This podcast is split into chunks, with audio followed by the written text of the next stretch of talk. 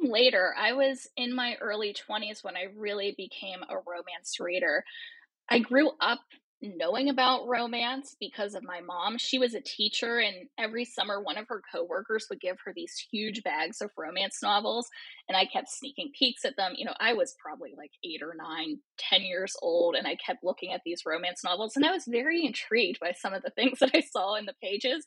Um, but I didn't get into romance, like I said, until I was in my early 20s. I was reading a lot of literary and I guess what you could call upmarket fiction. And I was kind of a snob, I'll just admit it. And, and, and anytime there was a love story in one of those books, and they usually ended tragically, I would just like glom onto that love story.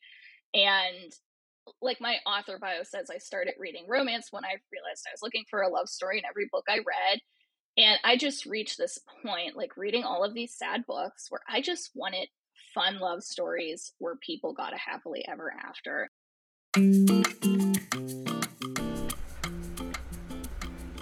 If there was ever anyone who is my writing doppelganger, I think that it has to be Julie Hamilton. We both have similar ways of getting words on the page. We're kind of pantsers, not really plotters. We layer our steamy scenes when we write, and we both swear by Lisa Cron's method of deep character work. Even our day jobs are aligned. Fun fact when I booked Julie for this episode, I thought for some reason she wrote sweet, so it was hilarious when I started reading the scene that she sent me. I hope you enjoy this conversation as much as I did. But before we get to the interview, just a quick note I am going to be at Romanticonn, which is an author signing event in Trumbull, Connecticut, happening on July 16th. If you are in the New England area or even New York City, it's a quick Metro North ride from Grand Central. I'd love to see you there. Details are on Eventbrite, and you can search uh, hashtag Romanticonn, and that's with a double N on the socials. Now, on to the interview. Julie Hamilton has been writing stories for as long as she can remember. She fell in love with romance novels during the summer between quitting her newspaper job and starting grad school, when she realized she was looking for a love story in every book she read. She writes contemporary romance with heat and humor that features characters chasing after their dreams and finding happily ever after along the way. Originally from Pittsburgh, she now lives near Chicago. Welcome to Steam Scenes, Julie. It's so great to have you here. Hi, Elle. Thank you for having me on. This is so okay. So I have a really funny like story to tell you. Okay. Um, so when I first got your email uh, about coming on the podcast, and I was reading it, and I was like, "Oh, this sounds really cool." And for some reason in my head, I had it that you wrote sweet romance. Oh, yeah, interesting. yeah. So I'm like, so I'm reading your book, right, just for show, and I'm like, mm, this is a little naughty for sweet. Like you were using some language, you know, that was that was like you don't normally use, yeah. or I, I, would say you don't normally see in sweet romance. So I was like, oh, this is a little daring. Look at her.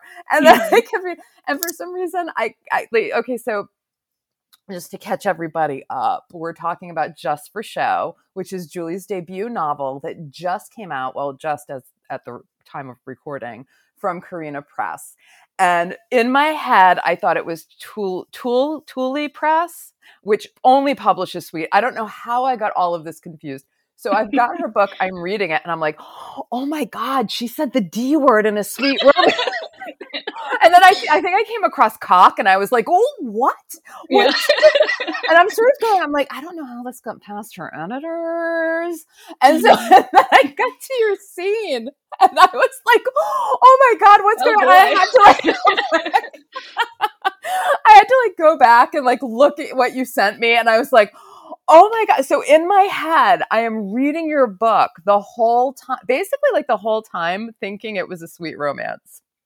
That is really funny. You know, I've actually seen some reviews on Goodreads, and I know I'm not supposed to check Goodreads, but as a debut author, especially when the book is an arc, um, in case your readers don't, uh, your listeners, not your readers, don't know what that means, that's just an advanced copy. So your advanced readers, you kind of want to see like what are people saying, and there are actually some reviews on Goodreads that say, I was surprised by how steamy this book is because the cover makes it look so sweet and cute. And I love my cover, but I can see how people might interpret it that way. You know, honestly, I think that, I mean, props to Goodreads. I, you know, I'm saying that through gritted teeth. Um, yeah, I think I think that might be right. I think it might be like the cover.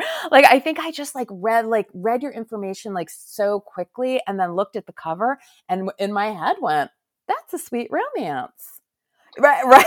Yeah. but it's oh. not. It's not. Don't be fooled, guys. There's so much steam in this book. It's not even funny. yeah. Which is why, like, in all my promotions on Twitter and Instagram, a lot of my tweets will say plenty of steam because I want people to know, you know, don't be misled by the cover. Like, this is a pretty hot book. It no, it's a very hot book. so I mean, it was definitely a pleasant surprise, but for a while there I was like, "Oh my god, Julie Hamilton upending the sweet category."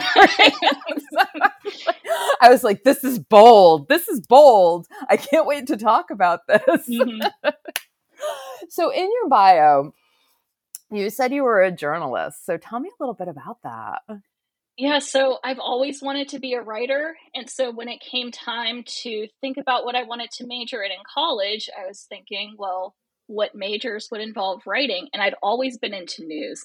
As a child, I used to read the newspaper. I'm talking like I was eight years old and I was the kid who was like, Oh, dad, can you buy me a newspaper? And I would read it like cover to cover. So I was always like a news junkie and I loved to write.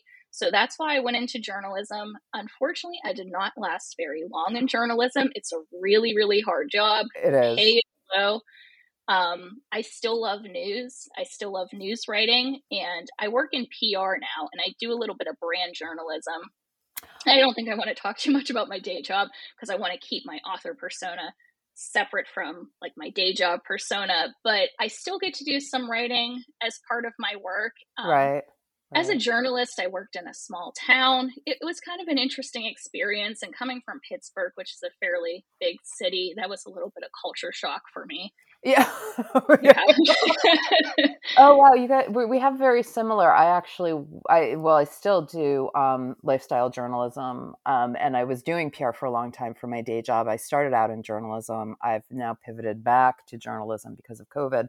So it's sort of like interesting that we have like that sort of same those same mm-hmm. experiences mm-hmm. and that same background. Yeah. That's pretty cool. So you you have this journalism background, transition to PR, um, which is still uh, pretty writing heavy. When did you decide? You know what? I think I want to write a novel. When did that come to you? Well, I've always wanted to write a novel. Um, I think my bio says that I've been writing stories for as long as I can remember. I loved books as a kid. My mom was always reading to me. And there came a point, I think I was about five years old or so, I just got this urge to write my own stories. So I get these pieces of printer paper. My parents would staple them together for me so they looked like a book, and I draw pictures and I write my own stories. And then growing older as a teenager, I got into fan fiction. So I've oh. always been hmm. writing stories. I never wrote a novel until about five or six years ago I wrote my first manuscript. It will probably never see the light of day. It was a hockey romance.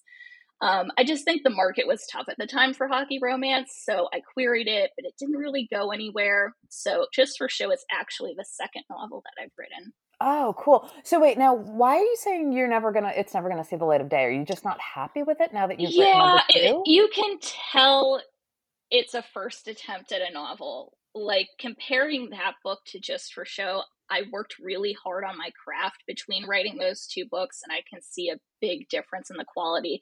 I think that Hockey Romance would just require a ton of editing to make it, um, I don't know, something that I would feel comfortable publishing. Fair enough. What were you, what when you say you were working on craft in between the two books, what were you doing? So I decided to get some craft books because my very first manuscript, The Hockey Romance, I struggled writing it because I pantsed my way through it. And it was extremely frustrating experience. Yeah. And I just knew that something about my process needed to change. So I got two books that really helped me a lot. One is Romancing the Beat by Gwen Hayes, which I'm sure a lot of people have heard of. It's like a, Bible almost for romance writers at this point. And Story Genius by Lisa Cron, which really love her. Delve into like your characters' backstories, their goals, motivations, conflicts. And those two books really helped me make a huge change in how I wrote, the way I think about characters, the way I think about story. I love Lisa Cron. I mm-hmm. love mm-hmm. her. Um, I've been taking. I've actually. She has a couple of classes that exist. I don't. I think on CreativeLive um, that I have that I watch over and over and over again because I find I'm terrible at plotting and I'm terrible at plotting out my books. Um, and and I plants a lot. Like I have an idea, but I'm just like I'm just gonna wing it. um and so and, and, yeah in terms of like being a pantser i think that she's really helped me a lot and i have like so much backstory about characters it's kind of insane like i've written like their whole life story before i even really start on the book itself which is cool. Um i'd love to know like in terms of like how what you know what changed? Now are you plotting in, more intricately or how how did that sort of change your approach I don't think I'm ever going to be an intricate plotter. Just my brain does not work yeah. that way. But I think what changed for me is I was figuring out my characters before I started writing.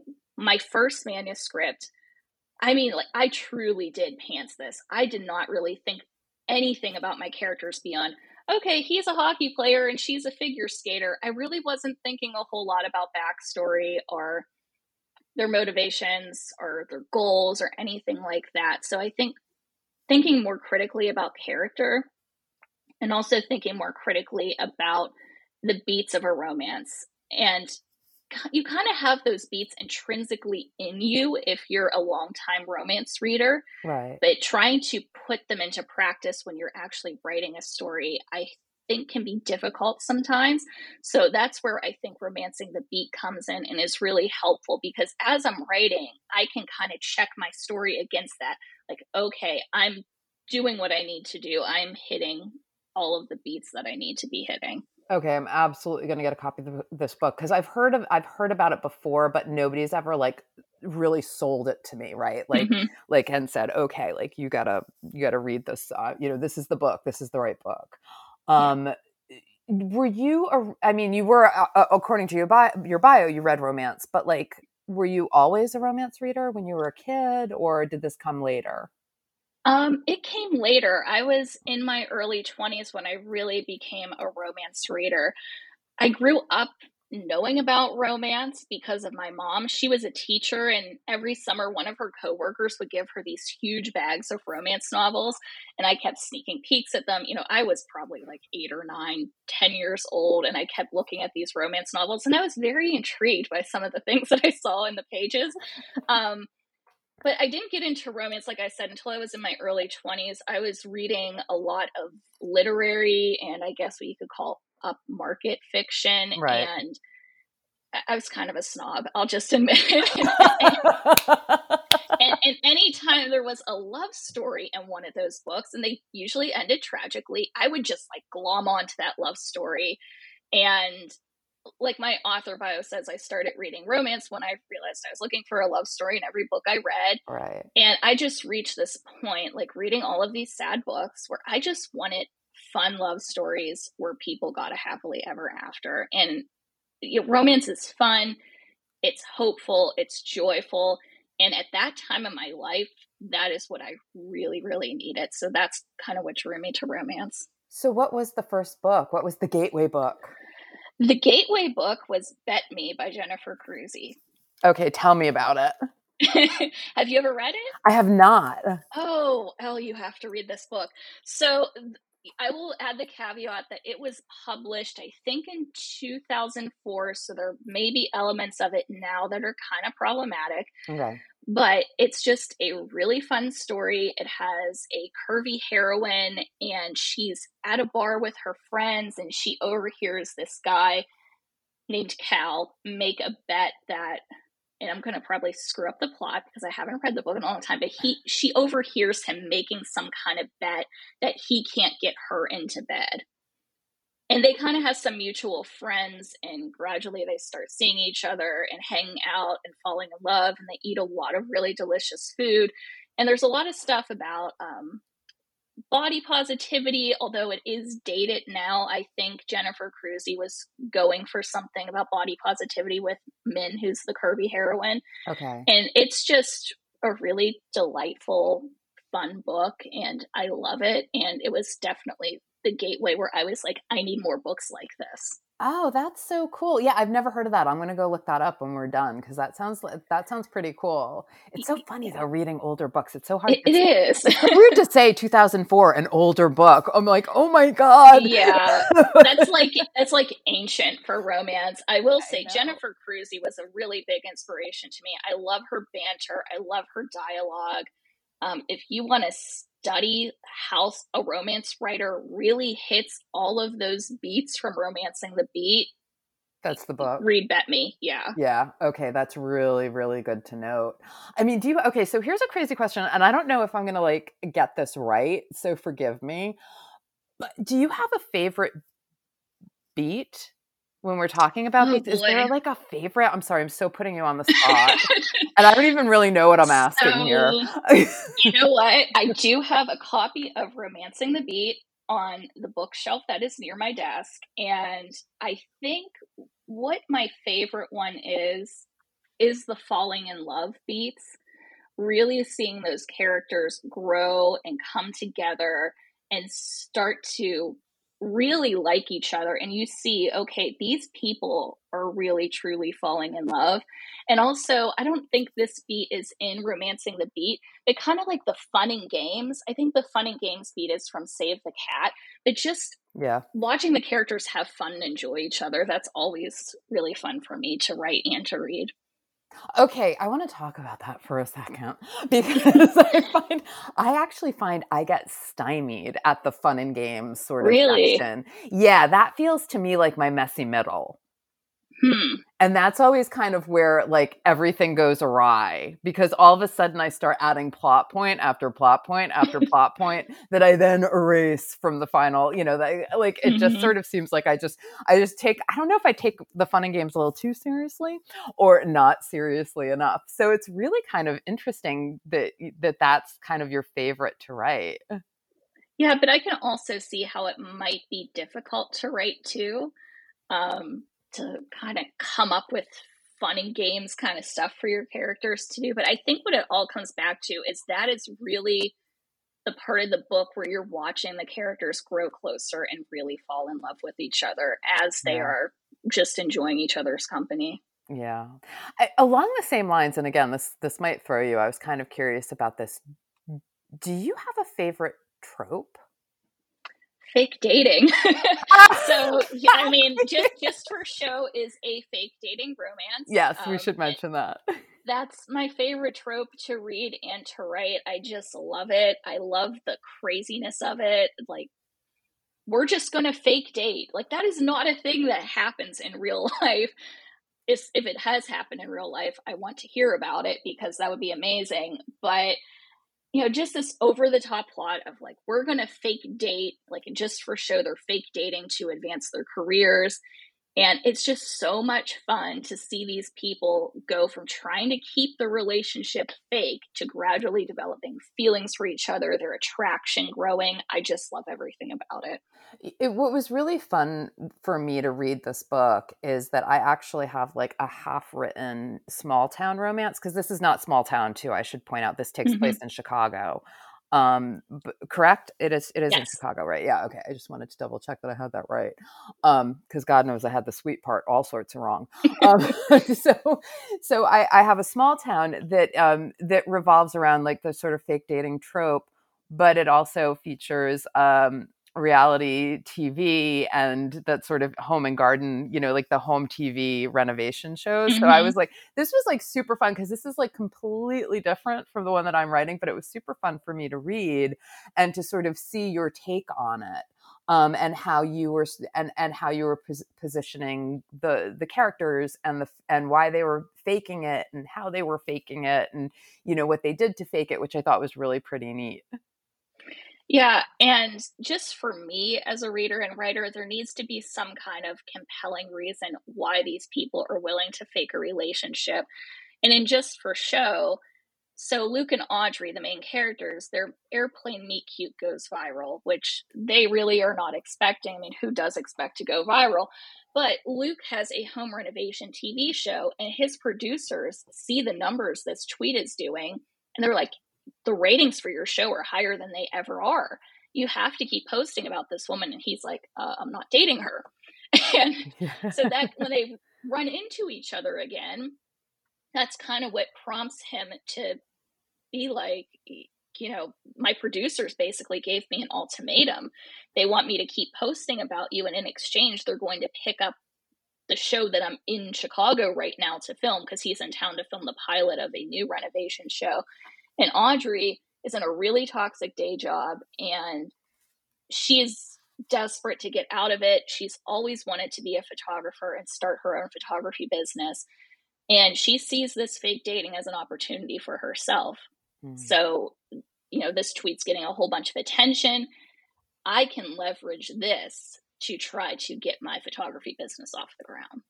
Yeah, and then and then off they go, which was yes. really really great.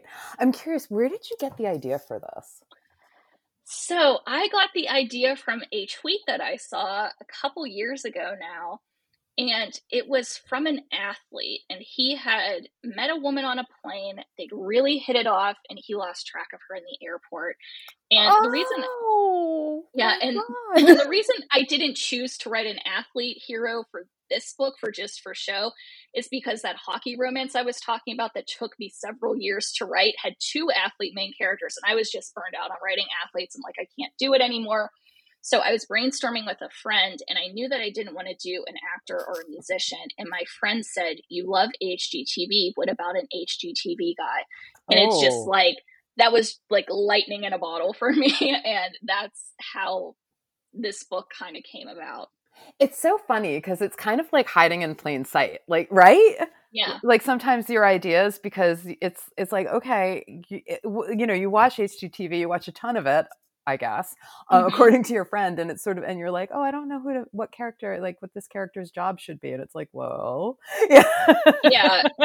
And immediately I could see like a fake dating scenario coming out of an airplane meet cute. Like, Absolutely. what if it goes viral? Like, one thing that Lisa Cron talks about in Story Genius is playing that what if game. Like, what if this happens? Or what if these two people who are on an airplane have their meet cute go viral? What if they decide to fake date? So that's kind of where Story Genius came in with this too and helping me think of ideas. And and you kept going through the what ifs, which yes. is so fantastic. And it just kind of you can see it sort of spiraling mm-hmm. as you're reading the book, which is really, yeah. really cool. Um so okay, I'm curious with with the hockey, the hockey one. Mm-hmm. Let's jump back there for a second. Um, was that steamy or sweet? Steamy. So I you... don't think that I can ever write sweet. I mean, I have a lot of respect for anybody who writes whatever heat level they want. You know, I don't think anybody has to write steamy if they don't want to, but for me personally, I like writing steamy. And so I don't think I'd ever do sweet romance. Um, can I ask you what you like about it? Oh, what I like about it, I mean, I just like the physical intimacy between characters and i like seeing how that physical intimacy can tie into their emotions too mm-hmm. right right i mean i think i think the, the sweet thing is just a whole different thing really like and mm-hmm. and being able to build that without the physical part but i do know for me too i don't know that the physical part of things is just so often part of an adult relationship yes that you have to kind of push that forward Mm-hmm. So, what was it like writing your very first one?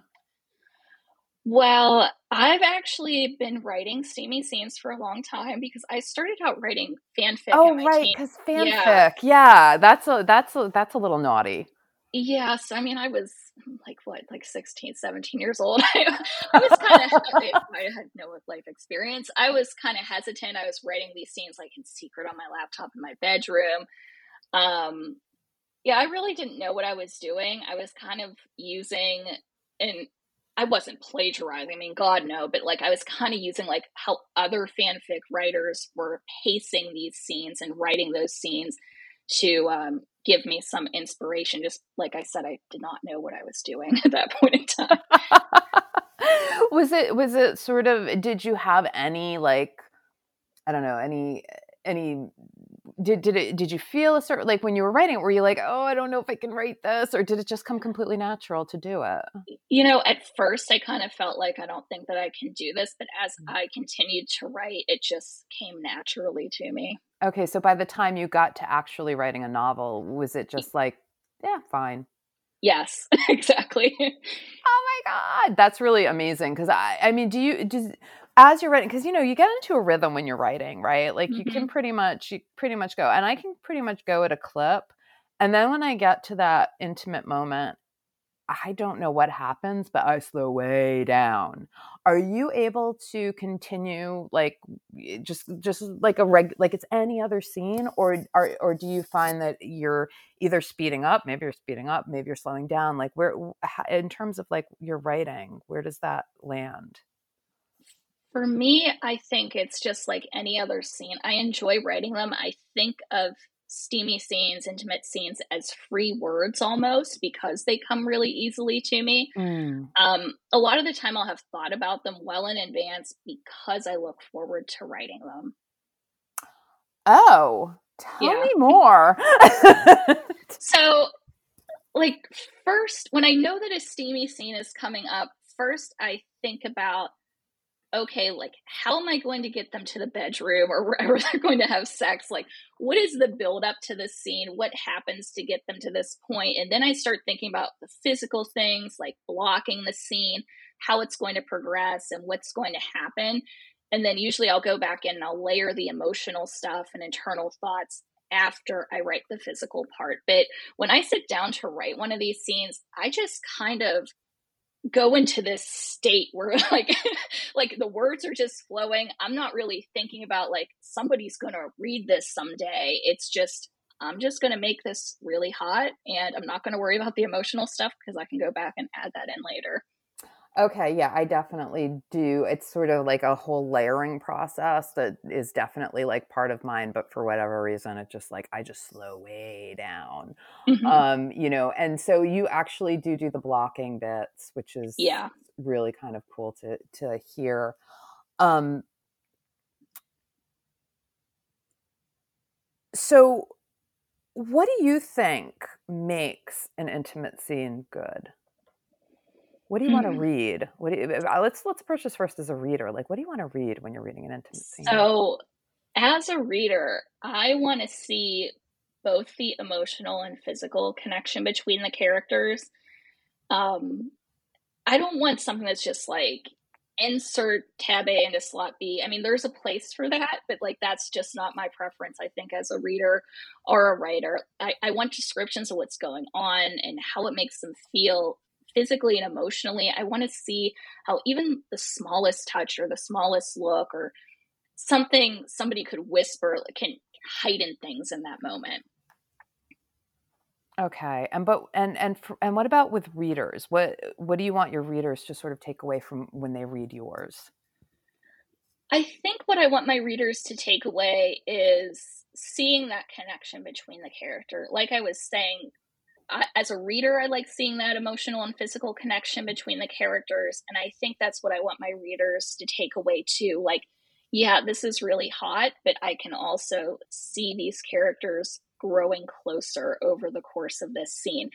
That these characters are different at the end of the scene than they were at the beginning of it. Right.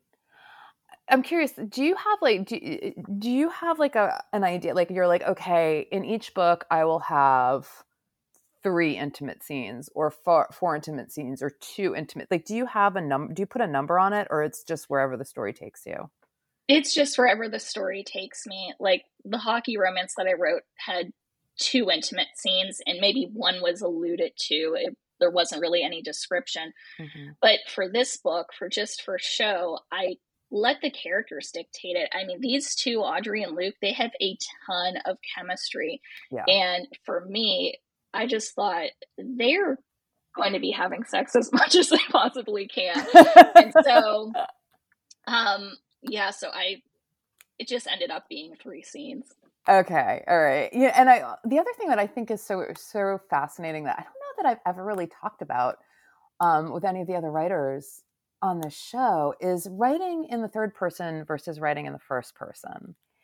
and you do it you do third person and mm-hmm. you really get into their heads oh i'm really glad to hear you say that because when i first started writing romance that was something i actually really struggled with and i don't just mean in the context of steamy scenes just in general like deep pov was something i struggled with and that was something that I really tried to work on between that first manuscript and writing just for show. So it, it means a lot to hear you say that I did a good job oh, getting inside their heads. so was your first one done in that third person as well? Yeah. It, it, okay, so it was. Would you ever write first person? I'm open to it. I think that my voice naturally is a third person past tense kind of voice, but right. I would not roll out writing first person. Okay. All right. Cause I struggle with the third. Like I, I've done some stuff, like I've started stuff in third person and then I'm like, no, this isn't working. and oh my God, try and changing changing your That's hard. Changing is hard. You know, I'm like, oh, I got to change it all to first person, and then I'm like, oh, you know. Um, but mm-hmm. but I'm always kind of curious with people that do write in third person, and I know readers. Some readers love third person, won't read first person. Some readers love first person, won't read third person. It's like it's such a it's such a personal preference. Mm-hmm. You know that I I always think it's really interesting and i'm starting to pay like more attention to who's writing in third who's writing in first. I can read either one. I honestly don't have a preference but to actually write it i really need to be in first. Yeah i will read um, first um, or, or third person. It doesn't matter if it's present tense or past tense but yeah i don't know just i kind of gravitate toward that third person just because that's most of what i read is in third person right so I'm curious, who are you reading right now, or what are you reading right now? So what I'm reading right now is a romance that just came out um, as of the time of this recording. It came out on January 1st, and it's called Digging Up Love. It's by Chandra Blumberg. She's also a debut author, and it's about a baker and a paleontologist. And this baker lives in a small town in Illinois, and she lives with her grandparents, and a dinosaur bone is found in her grandparents' backyard. And so in comes this sexy paleontologist from Chicago, and they kind of develop this really cool, like, texting friendship when he first comes to see the dinosaur bone in the backyard. And then when he comes back a few months later for the actual digging up of the bones, um, that's when their romance really starts. And I haven't gotten super far into the book. I think I'm about halfway through. Um, so I don't think it's steamy. Um, okay, um, it that seems like there's there's a lot of chemistry between the characters, um, but it seems to me like it's a, a, little bit on the sweeter side. Okay, but what a fun setup! A paleontologist. Yeah, it's, it's really well. It's really well written. It's really unique setup um, I'm enjoying it a lot. She's a great writer. That sounds really cool. Um, I'm gonna have to take a look at that. Digging up love. That sounds like a super fun one. Um, I, you know, I had another question for you, and then it just kind of like flew right out of my head. my God, um, I love it when that happens. Um, all right, so while I think about it, why don't we dig into your intimate scene? Um, okay. Yeah. So, uh, can you set this up for us? Where are we in the book?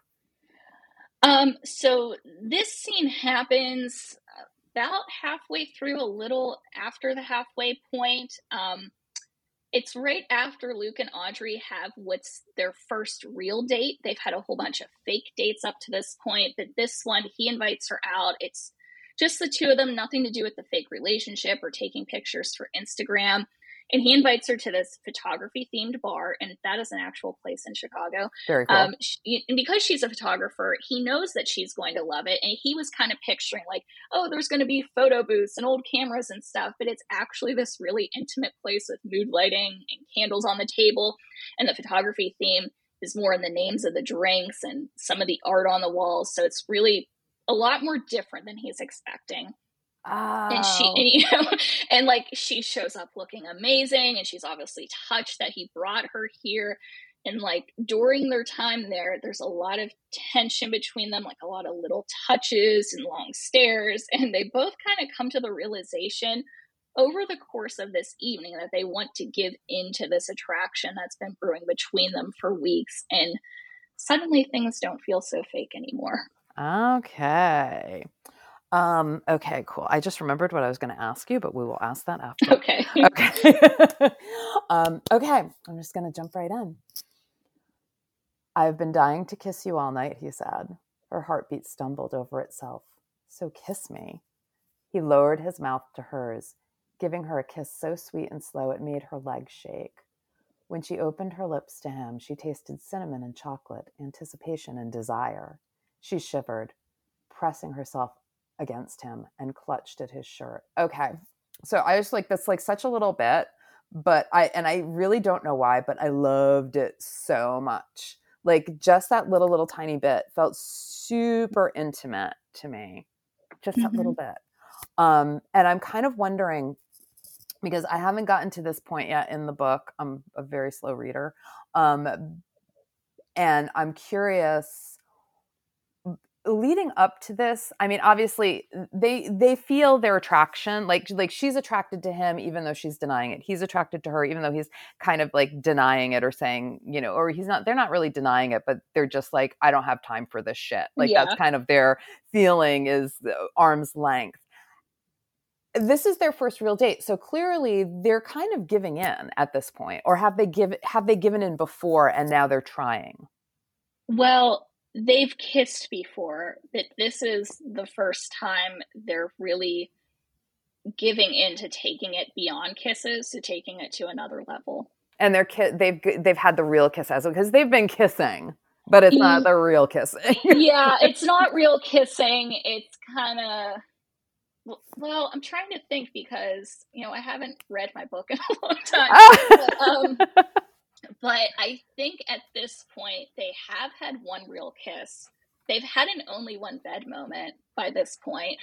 Um, but I want to say that this scene that you just read is one of their their first real kiss. Like beyond, beyond like like the kind of fake kiss and then they did have a real kiss after their fake kiss but you know, they kind of had a fight after that. So this is the first time that they are actually like giving in and like they're kissing and they are really enjoying it and okay. not thinking about this has to stay fake. Right. Because even though like when you have that attraction between characters and even though it is a they're they're doing the fake kiss as someone who did write um you know a, a fake dating romance um they have the fake kisses but there's always an undercurrent of this is real yes yeah. so it's like you know so that so that there is there is that okay we're just doing it for the cameras but then it's like but really we're not. Which i kind of love that you know that sort of undercurrent. Yeah. okay i'm gonna keep going um, now we've already had the we've had the kiss. Um, we're in the bedroom now. We're just jumping. Let me just make sure I didn't miss anything. Yeah, we're jumping into the bedroom now. They've had really cute moment where there's like you know parking in a city is very difficult. Yeah, parking and, in a city. They need to go buy condoms. Which I thought was great because I was like, oh yeah, parking in a city is not that easy. They're gonna have to like you know they have this yeah. this hot like we're going back to your place and then it's like mm, we can't find parking and we we need condoms. And you know and so you kind of wonder like okay is this gonna is this the, the water that's gonna be doused on the flames? But no mm-hmm. it's not. Spoiler alert. Yeah. Okay so now we're into the apartment. He moved her skirt up a little more his hand sliding along her skin. Her breath caught in her throat. I like that she whispered. Yeah? He moved his hand higher his fingers dancing upward closer to the juncture of her thighs. What about this? If he slid his fingers inside her her brain short circuited at the thought. His thumb swept along her inner thigh, dangerously close to where she wanted him. Sparks flew across her skin. I like that too. How do you want me to touch you, Audrey? He pressed a kiss to the side of her neck. How can I make you feel good? She shifted in his lap. Through his jeans, she could feel how hard he was. Want scorched through her, out of control and in need of release. Has she ever wanted someone this much? When she rocked her hips forward, seeking some relief for herself, he groaned. Tell me, he said, his voice strained. I want you to keep moving your hand until it's between my legs, and then I want you to use your fingers to make me come. Warmth spread from her cheeks down to her chest. She'd never talk like this with anyone, but she could with him. She took a deep breath before she said the next thing. And get me ready for your cock. Fuck. All right, this was some energy right here. yeah. Yeah. Um, I want I want to talk about writing this. Like, why was it important to you as the writer, and really to him as the hero? Um, and it could be the same reason uh, for her to vocalize what she wanted. That is a really good question. Um, I think for me, when I'm writing, and also when I'm reading, if there's a woman in the scene, I want to see her getting pleasure. Mm-hmm. And especially if it's a scene with a guy, I want him to be invested in giving her that pleasure, making her feel good. So that's why it was really important for me for him to be like, tell me what you want, and for her to tell him and vocalize. And also, like, take an active role and not just like take whatever he's giving her like say right. like this is what i need right now in this moment right do you are you because i mean obviously we're looking we're, we're looking at this kind of like through audrey's point of view mm-hmm. do, uh, do you reverse that and write your yeah. intimate scenes through the male point of view as well yeah so this particular scene so he makes her come spoiler alert um, and after that it shifts to his point of view. Okay. Um, so when the sex scene progresses further, it, it shifts to him. Does that change in term in terms of your writing? Like, uh, do you struggle more with one than the other, or again, is it all just the same? Um, I don't know that it's the same, and I don't particularly struggle with it.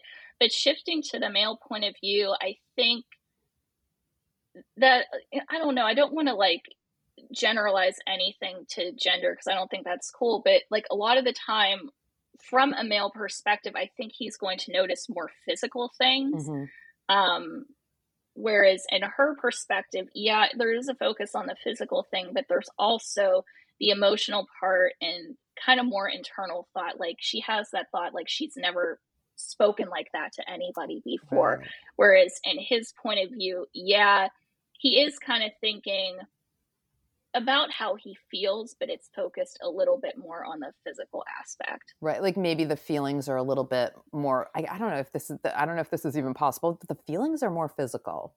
Or yeah. you get your feelings out through the physicality. I get, I don't yeah. know, but I get, I totally get what you're saying. I absolutely mm-hmm. get what you're saying. Um, all right, this is just like the shortest little bit, but I, I was like, oh my God, this is so cute. Okay. Could she spend the rest of the night touching his muscles? Probably there were a lot of them. I nearly fell over. I was like, that was so goddamn cute. Like I loved it. I absolutely love the way like you're like that is describing what he looks like without describing yeah. what he looks like. You know, which mm-hmm. I thought was like, oh, that's such a great way to sort of say he's muscular, but of course he's muscular. Yeah. He's a you know, he's a contractor. Like he lifts yeah. heavy things all day for his job. But I thought that was so cute. I really love that. I'm glad you like that. I, I that was just one of those things that came out as I was writing, and I'm like, yeah, she would have that thought. I'm keeping it in there. Mm-hmm. Yeah, you know, it's so funny because these are the things, right? Where like you, there's a little, I don't know, from like when I write stuff like that, when something like that comes out, for a minute, like it, it really is hard to know whether or not you should keep that in, mm-hmm. right? Mm-hmm. Like the, yeah. just those little, almost like little asides um and you know i know sometimes like i throw them into like my journalism work and my editor will just be like red line through it. And i'm like oh. Because like i guess we're not allowed to show a lot of personality in right. our journalism um whereas you can. So it's like you know it's weird to sort of like throw these little asides in there and and be okay with not redlining them because i love them but i know that sometimes it's like it's like it's a, it's a bit of a gamble to put it in you know? Yeah so. I love them too. So I, I'm glad that I got to keep that in there. All right, moving on. Once they'd gotten the dress over her head, she tossed it aside. Her bra came next and joined the other clothes on the floor. Luke had the same problem with her breasts that she had with his cock, staring slack jawed like they were the best things he'd ever seen. She couldn't blame him. They were pretty great. yeah, yeah, it's just another little humorous aside. But like she she likes her body. Um, she's a curvier heroine. um, you know, she has bigger boobs and, and she really likes them and she likes that he appreciates them. yeah, it was really funny. I actually just, um, no, not just, it's been a while now, but I wrote a uh, novella for an anthology and I was given feedback um, about making the main character proud of her boobs and it was like mm-hmm. the the actual the notes that i got was like well why don't you have her because she was like rejected by this boyfriend who turns into a demon. It's a whole it's a whole urban fantasy paranormal thing. So so, so, bear with me. Um, so her, her boyfriend that was like taken over by a demon. Um, and so she he rejects her sexually and she's like pretty miffed about it. And he's and, and I got this note that was like, have her walk out with her boobs forward, like boobs forward, because she's like really proud of her boobs. She's got great boobs. And I was like, all right. And so I was like, well, okay. Um, and it was surprisingly hard to do. And I really resisted it. But I think ultimately it worked really well. And I was actually really glad for that note. Yeah, that's awesome that, you know, your editor kind of pushed you in that direction. Yeah, because I and like so seeing you wrote that and I was like, oh, Okay. Yeah. And I really did like it. And I really did like that it was like, uh, I think, I think, and I think this is, I don't know if this is, uh, I, I, I do feel like this is a gendered thing where women are sort of raised with so much shame around their body. Yeah. And so much to hate like there's always so much to hate or you know like we we love big like we love big boobs when we're older but if you develop too young those big boobs are also like uh, uh, you're you're carrying shame along with yeah. the big boob. You know, so so I think that I, I think that it's not surprising that I had this resistance to it because culturally that's what I had been brought up to have all of this like discomfort around bodies and not be proud of the body of it. You know, do you know that you know what I mean? Yeah, I, I'm I am kind of in the same boat. Yeah. Um I, I have a bigger chest you know, like developing early, you do feel a lot of shame about it. And I think it's just as you get older and you kind of undo that sort of thinking that's been ingrained into you culturally, um, only then can you maybe start to appreciate your body more. Yeah. Yeah. And I and I think you know, I mean, romance novels will save the world, right? I think, yeah.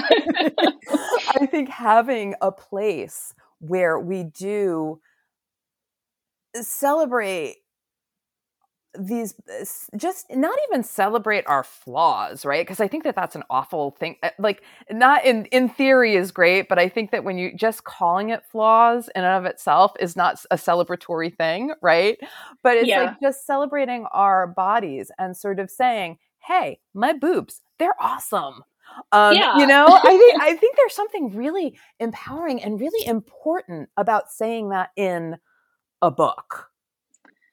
Yeah, I totally agree with that. Um, I think one of the reasons why Bet Me by Jennifer Crusie, just to go back to your earlier question, why that book resonated with me a lot, besides it being funny and cute um, you know, and just really fun to read was it did have a curvy heroine. And as somebody who's always been on the curvier side, it meant a lot to me to see a woman who was kind of shaped like me, I guess, see her in a book and see her be worthy of love and have this guy be super attracted to yeah. her just the way that she was. Because during Bet Me, um, Min, the female main character, her mom is constantly trying to get her to go on a diet, and she really doesn't want to. I mean, she does have some hangups about her body, but um, she's trying. She's on this journey to really. I don't want to use the say come to terms, but to really love her body the way that it is. Right, and I think at every turn, and I think that this has, in a way, really nothing to do with with size, right? Like I just right. think like because I think that you can be like super skinny and have all of these hangups because culturally, yeah, exactly. Everybody is commenting on our physical appearance. Mm-hmm. It whether you're, you know, and and this is from a very young age. You know, I you know, girls are always be like, "You're so pretty," or that's not pretty. Like if you do something yeah. a little like ridiculous when you're, you know, a young girl and you get that sort of, well, that's not pretty behavior. And it's like, oh, yeah. mm-hmm. you know. And I tried so hard when I was raising my daughter never to use that word pretty with her because yeah. I, I like I feel like that is so loaded. Yeah, I, I agree with that. Yeah. So I mean, you know, so once again, everybody who's probably listening to this podcast, they already know this. Romance is feminist. Yeah. Um, and, I think what we're seeing more of now is we are seeing all types of bodies yes. celebrated in romance and seeing a lot of body positivity. Yeah. And I just think that is so important because, you know, I, like Bet Me with the Curvy Heroine, if I had read some of these books that are coming out right now when I was younger, I can't even imagine like how that would touch me and like what a big difference that would make in my life like when I was in my teens and early 20s. Absolutely.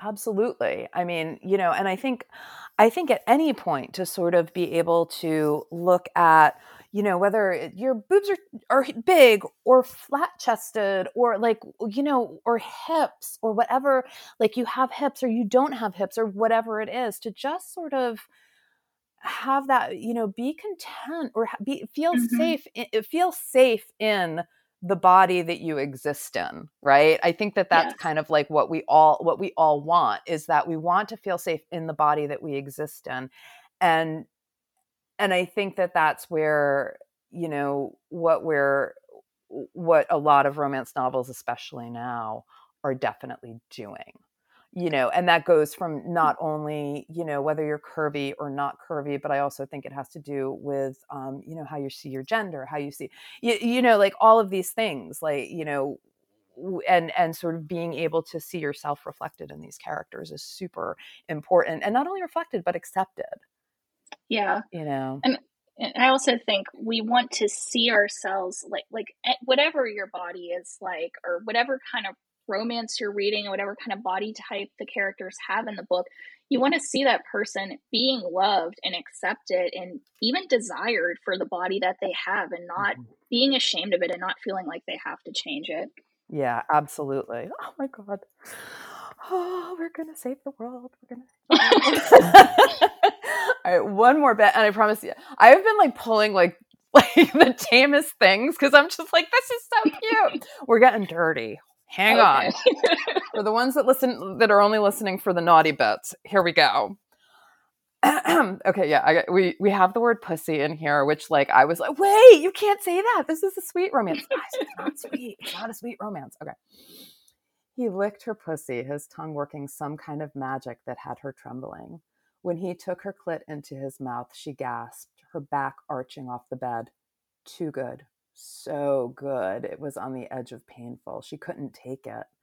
Sliding her fingers into his hair, she tugged on the strands and forced him to look up. Wait, she said, I can't. He immediately stopped, moving up her body until they were face to face. Everything okay? Yeah, that was just. She trailed off, her fingers sliding through his hair again. That was a little too much. We can stop.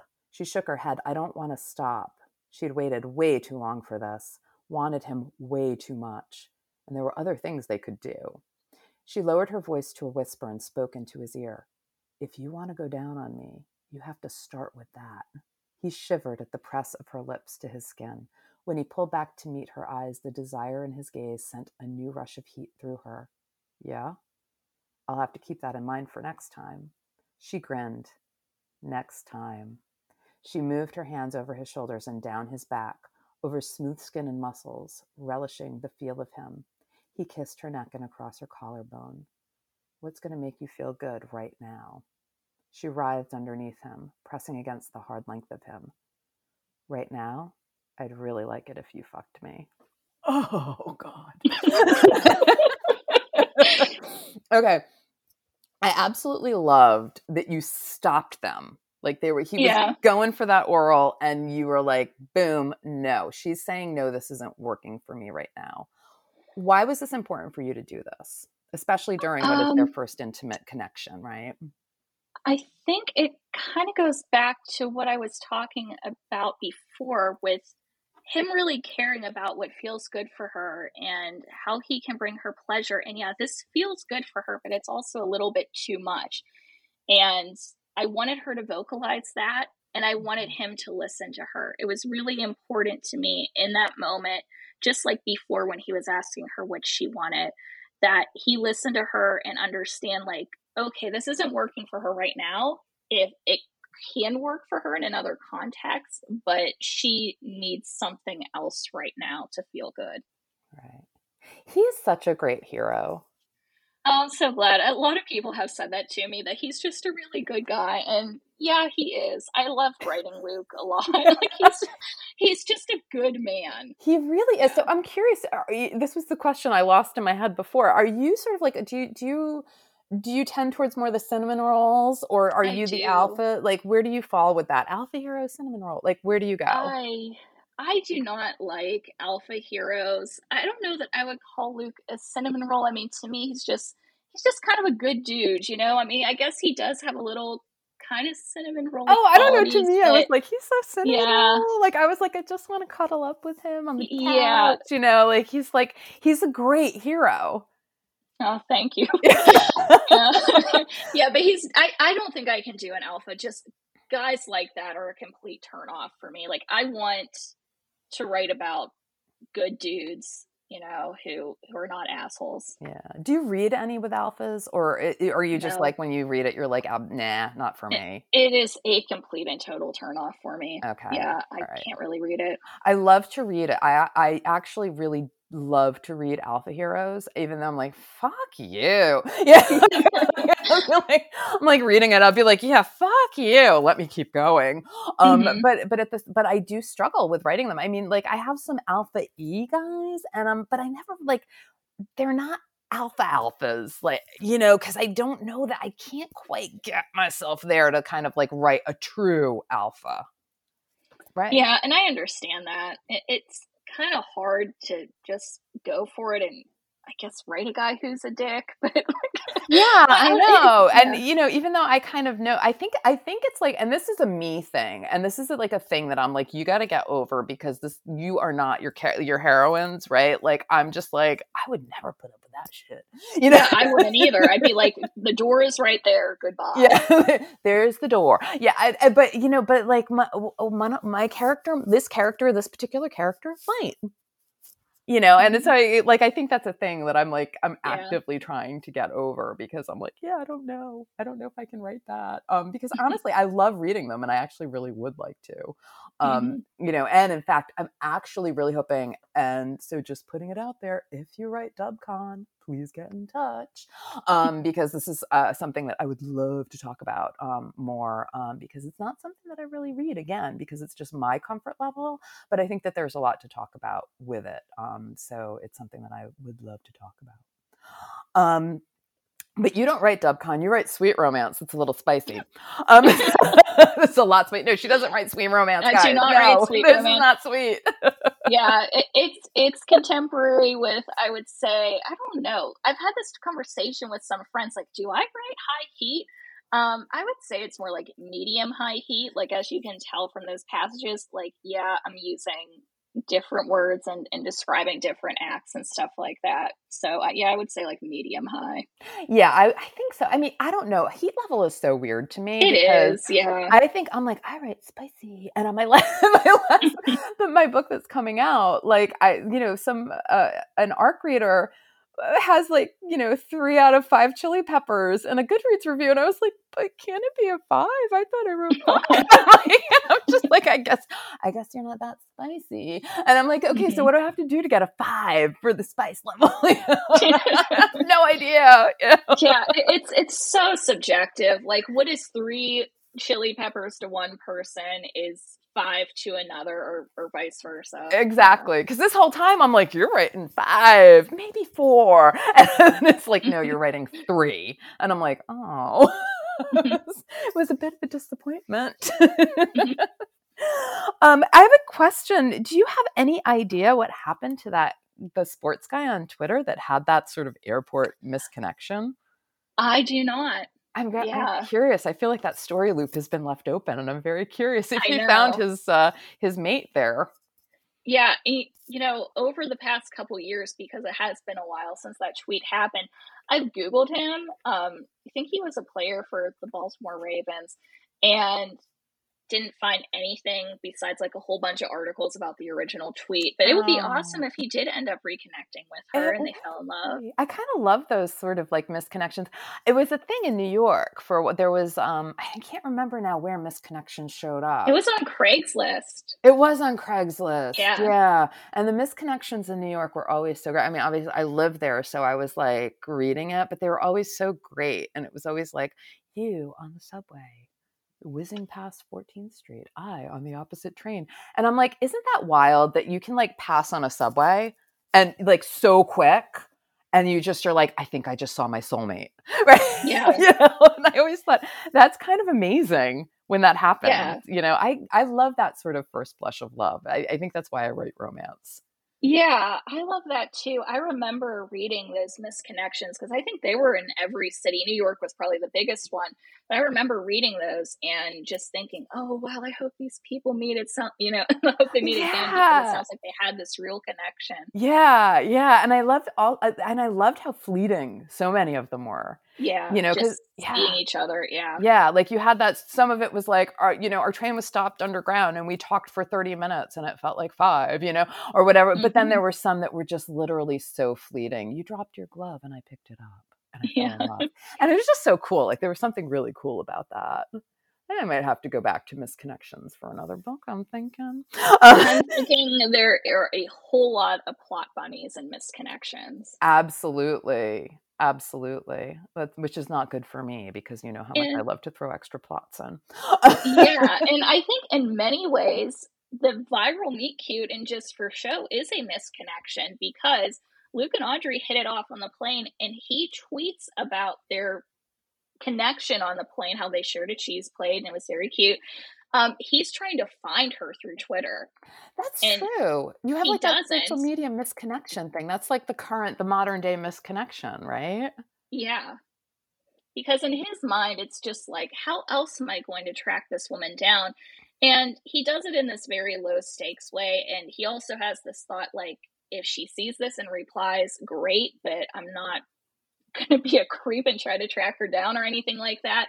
And they do end up running into each other naturally a little bit later, probably a couple chapters later. Yeah, which I thought was really great because my expectation was somebody was going to see it and say, "Hey, did you see this?" Or you know, like there was going to be something like uh, like Twitter was going to do it, and I absolutely loved that it was like they ended up at the same at the same place, which was a dog shelter which was also yes. like, oh, that's so perfect.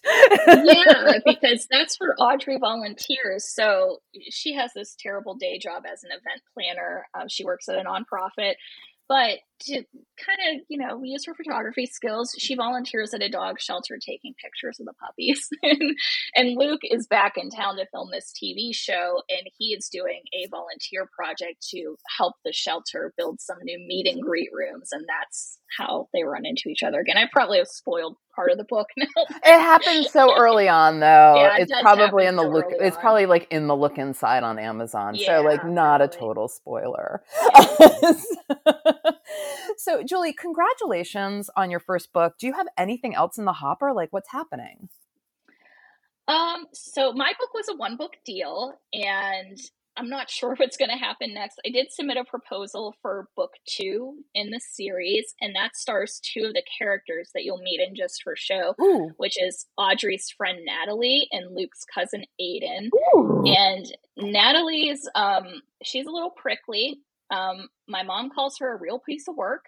Um, and Aiden, Luke's cousin, is he is a total sweetheart. He's kind of a himbo. So their romance is very much a grumpy sunshine romance where she's the grump and he's the sunshine. And there's also a forced proximity element in there because I love a I love forced trope. proximity. Oh. Um, yeah, they kind of have to work on a project together. Um, she's getting her MBA. He's looking to branch out and launch a woodworking business, and she needs to help like somebody who's starting a business as part of a project for her MBA. And she has also recently purchased a fixer upper that is falling apart. And so he kind of volunteers to remodel her kitchen in exchange for her helping to him to launch this business. Oh, super cool. Okay, I have a question. Okay, do you because I so one of the well, right now the only romances I have out are rock star romance genre mm-hmm. tropey things. So I'm wondering, do you, do you and I don't read. So because of that, I try not to read rock star romances for some reason. I'm like, I if I'm writing it, I don't want to read it.